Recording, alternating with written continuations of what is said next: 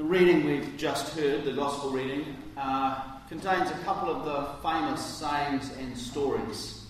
The story of Nicodemus, I prefer that one, and uh, the infamous saying John 3:16, uh, which appears at every major sporting event and cultural event and a few events as well, uh, and which strangely leaves out John 3:17. So I'm sure if I asked you, you could give me the gist of John 3:16 because you've just heard it. But if I was to ask you, what does John 3:17 say? You should all be able to answer me because you've just heard it. and you were all paying deep attention. It says that Jesus did not come to condemn the world, but to save the world.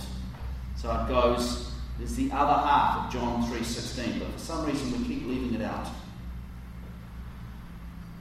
As we read John's gospel, like every gospel, we have to remember that John is not an historian, he's not interested in history, he's not interested in writing a biography about Jesus so that we know a bit more about Jesus. He's a theologian, and probably John is more of a theologian than any of the others.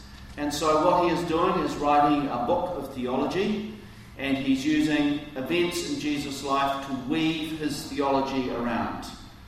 So I'm sure that there was a conversation between a leader of the Judeans. Remember that word Jew is better translated as Judean. So he's a Judean elite, and one of the themes that runs through all the Gospels is the conflict between the Judean elite from Jerusalem and this peasant from Nazareth and the rebel rousing he's doing. So he's one of the Judean elite. Uh, but was the conversation anything like what John records? Probably not. Uh, but what John does is take that event and help us understand who Jesus is. He's writing Christology. So if you ever do theology courses, you can say, Well, I do Christology because I read the Gospels. And so, what is he trying to do in this piece? Well, right before this, there's a little bit about all those people who are super impressed with Jesus because he's a miracle worker and they really like his miracles. And Jesus is saying, actually, the miracles are kind of a, they're not that important. And in some ways, they get in the way, and you need to get beyond the miracles. And we will see again in John's Gospel, people who, when they get beyond the miracles and get to see what Jesus is really about, go, Whoa, that is way too hard. We were just here for the good times and the miracles. We're out of here. And so Nicodemus could well be one of those because he starts off this thing with, We know you're a man from God because you did these super cool things. So Jesus has this conversation with Here's a tricky question, which some of you might know. What do you do if your computer, you're working away at your computer and it suddenly just freezes on you, or you uh, doesn't do what it's supposed to do, or it slows down, or the program won't open as it's supposed to? What's the first thing you should do apart from say rude words to it? Turn it off, reboot it, exactly. Now I want you to hold that image of rebooting in your heads. In Jesus' time, and in lots of places around the world today still, the family that you were born into determined pretty much your life. It determined who your family was, that still does that. It determined what your role in the family was and what your role in life was. So if you were born into a family of carpenters and you were a male, uh, you would be a carpenter, kind of like Jesus. That was it. End of story. Didn't have much choice out of that.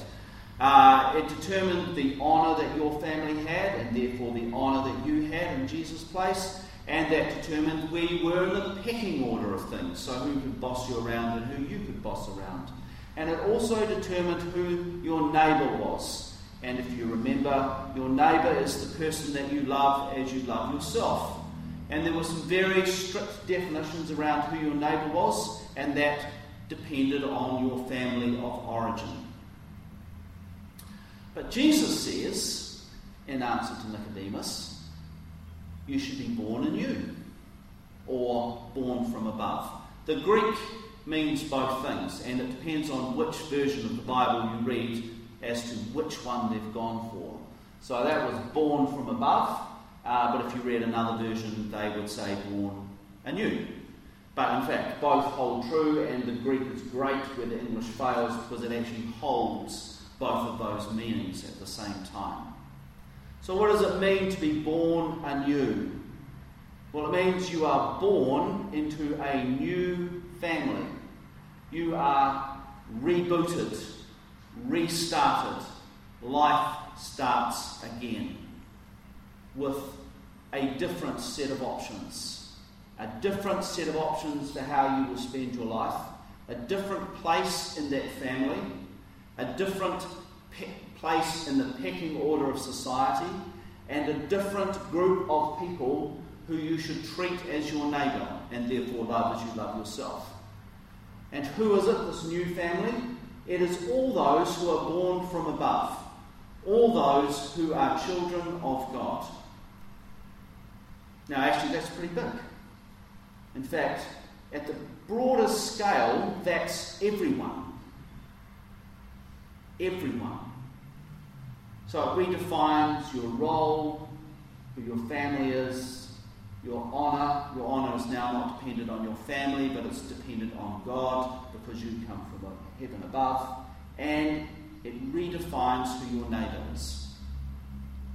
So let's just pause and think about those who were gathered around and heard the conversation, if this conversation actually took place between Jesus and Nicodemus. Think about what they would have thought in terms of their society. As Jesus said, you are to be born anew, rebooted, born from above.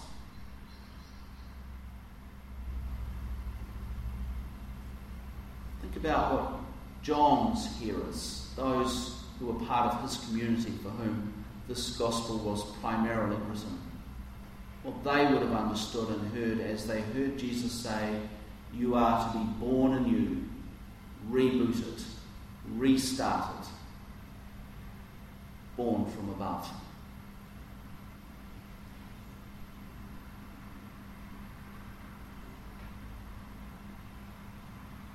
And what does it say to us society we live in when we hear we are rebooted, born anew, born from above?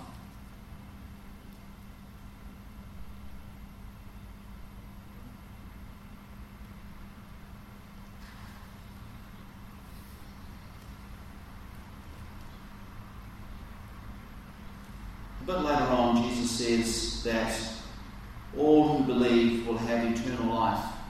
Now, mostly in our world, we understand belief to be an, a kind of cognitive thing. It's where we give intellectual assent to a, a series of ideas or dogmas.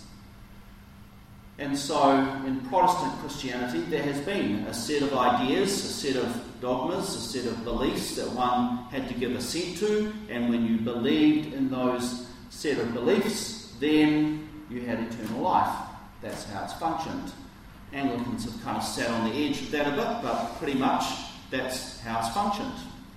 But in the Greek and in Jesus' time, the word belief really wasn't about intellectual assent it was about trust and loyalty. Trust and loyalty. We heard in the Genesis reading about Abraham. He showed trust and loyalty. So much trust that he was willing to put his life on the line and to leave all his social security networks and to go to a strange land where he and his family, well, he could have died a lonely old man. It is through trust and loyalty that we are to see who our new family of origin is.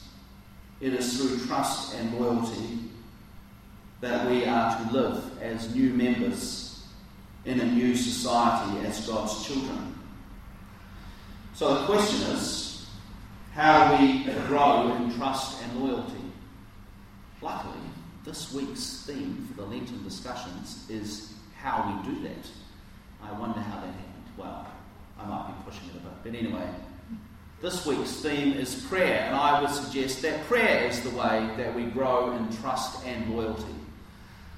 So, I'm going to show some quotes about prayer or some ideas about prayer, and I want you to sit and to look at these ideas about prayer, and I want you to think about which ones stand out for you, which you don't like, which are brand new, which kind of match your idea of prayer.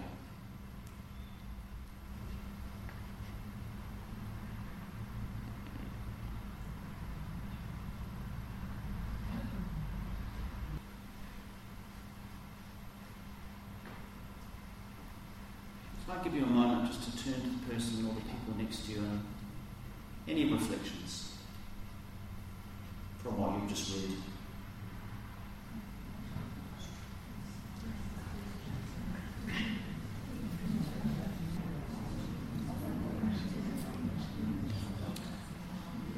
I really like history, and um, so if I could, I'd just read history books all the time, really, and uh, particularly about the Mongols.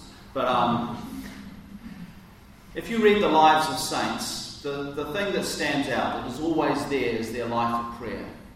And in some ways, that can be quite daunting for us because we can look at these saints and go, well, they're saints. That's why they have lives of prayer. They're so saintly. But I think actually the reason they're saints is the other way around. They were saints because, first of all, they prayed. And through their prayer, they were changed. The prayer was the starting point. They were invited to pray, they prayed, their prayer changed them. That's the same invitation for each one of us to be changed through a life of prayer. Now, at this point, it would be great if I could, from my vast experience of the hours that I've spent on prayer, talk about all of that and I have read a lot of books about prayer, and if you go into my office, my study, you actually see a lot of books on prayer uh, on the shelves. And I've done a lot of talks about prayer. In my rule of life, I have to pray every day. Pray the community obedience. Praying for my brother and sister Franciscans. But I have to say that I still struggle with this life of prayer. The truth is, even for me, stuff gets in the way. People want to see me. I'm running late. Uh, there's urgent stuff that needs to be sorted out in the office. Stuff gets in the way all the time. And even, even when I'm sitting in the chair, there's always a comfy chair in the, in the chapel at the back because I hated sitting on those hard wooden things. I was too worried about the fact I was sitting on a hard wooden thing. Uh, and I'm trying to be still and quiet. Uh, if I'm tired, I'm still and quiet and then asleep. Or I'm still and quiet and then I'm thinking about what I need to do when I finish being still and quiet. Or about those stupid people that cut me off on the right drive here. Or the sermon that I'm going to preach next Sunday. Or the electoral synod that's coming up. And I go, no, I'm supposed to be still and quiet. The truth is, prayer can be quite hard work, even for those of us who are paid, paid to pray. You have your answer, John. and for a long time, I felt guilty about that. I felt guilty that I was not doing as well as other people. But I came to the point of realizing that that actually was pretty counterproductive. There's no point feeling guilty about prayer. Prayer is an invitation.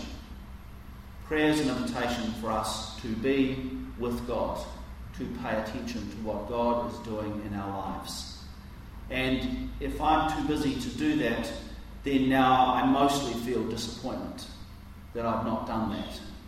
Sometimes I still feel a little bit guilty, but mostly I'm trying to get rid of that because that's not overly helpful. It's about I'm disappointed that I haven't done it and I hear the invitation again to stop and pay attention. But if you wanted a life of prayer, you would have become a monk. Well, there is that, but actually, all of us need to pray. And, uh, and even if you look at the active saints like St. Francis, who is renowned for all the crazy stuff he did, he did and for uh, how he changed European society, all of that came out of his prayer life because prayer was important. One of the definitions or descriptions of prayer that I like is that it's a, it's a loving relationship between us and God. And I think that gives us some um, helpful clues about some of the things we need to keep in mind when we think about how we pray. The first is that we actually need to set aside time for that. Some people say, oh, well, I'm just like spontaneous prayer. Well, if I relied on spontaneous meetings with Bonnie, she and I would never have got much, got very far down the track with our relationship. Sure, we met initially accidentally, but after that, we once we actually started going out, we actually had to make dates with each other. We would say, we will meet at this place and at this time. And that's what we need to do, to actually build in some times, dates with God. And the second part of that is the place. Our bodies are funny things and our minds are funny things. They keep associating certain places with certain activities. Like if you lie down on a bed and think, I'm going to pray now, the chances are your mind and your body's going, This is the place where I go to sleep. And shortly after that, you're asleep, strangely. Or there's lots of other places where we, like at the dining room, the table where you eat, if you try to pray there, actually your body thinks that's a place for eating, not for praying. What are you doing here? Uh, if you try to pray in the chair that you sit and watch television in, the body's and the mind's in the watching television frame of mind, not in the praying frame of mind. It's a really helpful thing to have a certain place to go to pray. And that's the only thing you do in that place, so that your body and your mind goes, oh, we're in this place. Oh, well, this is about prayer. It doesn't make it easy, it just makes it easier. And likewise, postures. Postures are really important. Um, and so, having a posture that you have for prayer, which is not a posture you're in for other things, helps the body and the mind know that this is that activity. Which is why some people sit cross legged on the floor with straight backs, which I don't do, or sit on chairs with straight backs with their feet flat on the floor uh, and upright and in a position of alertness because, well, the only time I ever sit anything like that is when I'm praying, and the rest of the time I'm kind of slouched and leaning back. Even when I'm driving, apparently, people get in the car after me and say, I feel like I'm going to go to sleep quite soon because the seat's so far back. So, having particular postures is very important. Making a time, having a place, having a posture, and the beginning by just stopping. Not jumping straight into it, but actually just stopping and being still for a moment. Being aware of where you are, the noises around you, how you're feeling, what's going on inside of you, and then bringing all of that into prayer. Because that's the first thing prayer is. Prayer is about bringing, bringing who we are, everything that we are, not just our thoughts, but our rational and non rational, our body, our soul, our physical, our non physical, all of that is part of what we bring to prayer, our whole being. The second part of prayer is about listening. And there are a number of ways we can listen. One of the ways is by praying scripture. Another way is to uh, pay attention to our dreams. Not so good at that. Um, another way is to journal about what's happening in your life. Another way is to use the daily examen there are lots of ways that we can stop and listen. And then the third thing that prayer is about is responding. What do you do with all of that? Sometimes you use words, but sometimes we're called to action. And then lastly, the last part of prayer is just about being with God. that's not about words. That is simply about, as one of those quotes says, the heart of the lover being held by the lover of hearts. It is being still and in God. No words. That's usually the bit where I start thinking about the sermon on Sunday or something like that. But keeping that discipline is really important. In the end, what we're trying to do with our prayer life is to establish a heartbeat, a heartbeat that keeps us alive. And sometimes the heartbeat is a little irregular, and so when you have an irregular heartbeat, you pay attention to that and you make it regular again. You don't feel guilty about that, but you hear the invitation.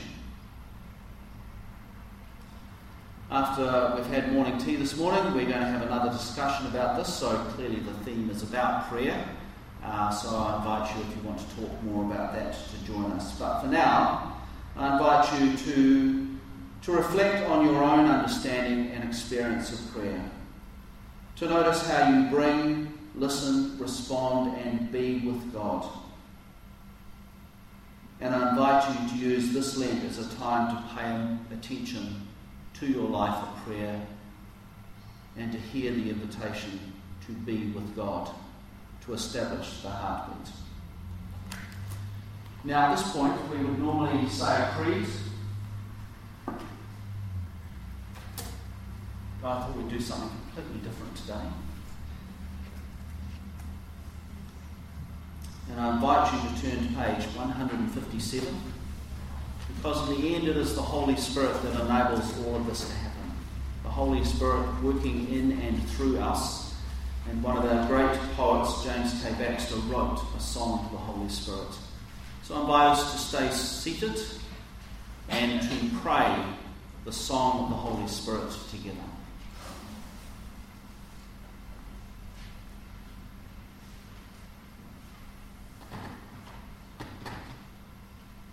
Lord, Holy Spirit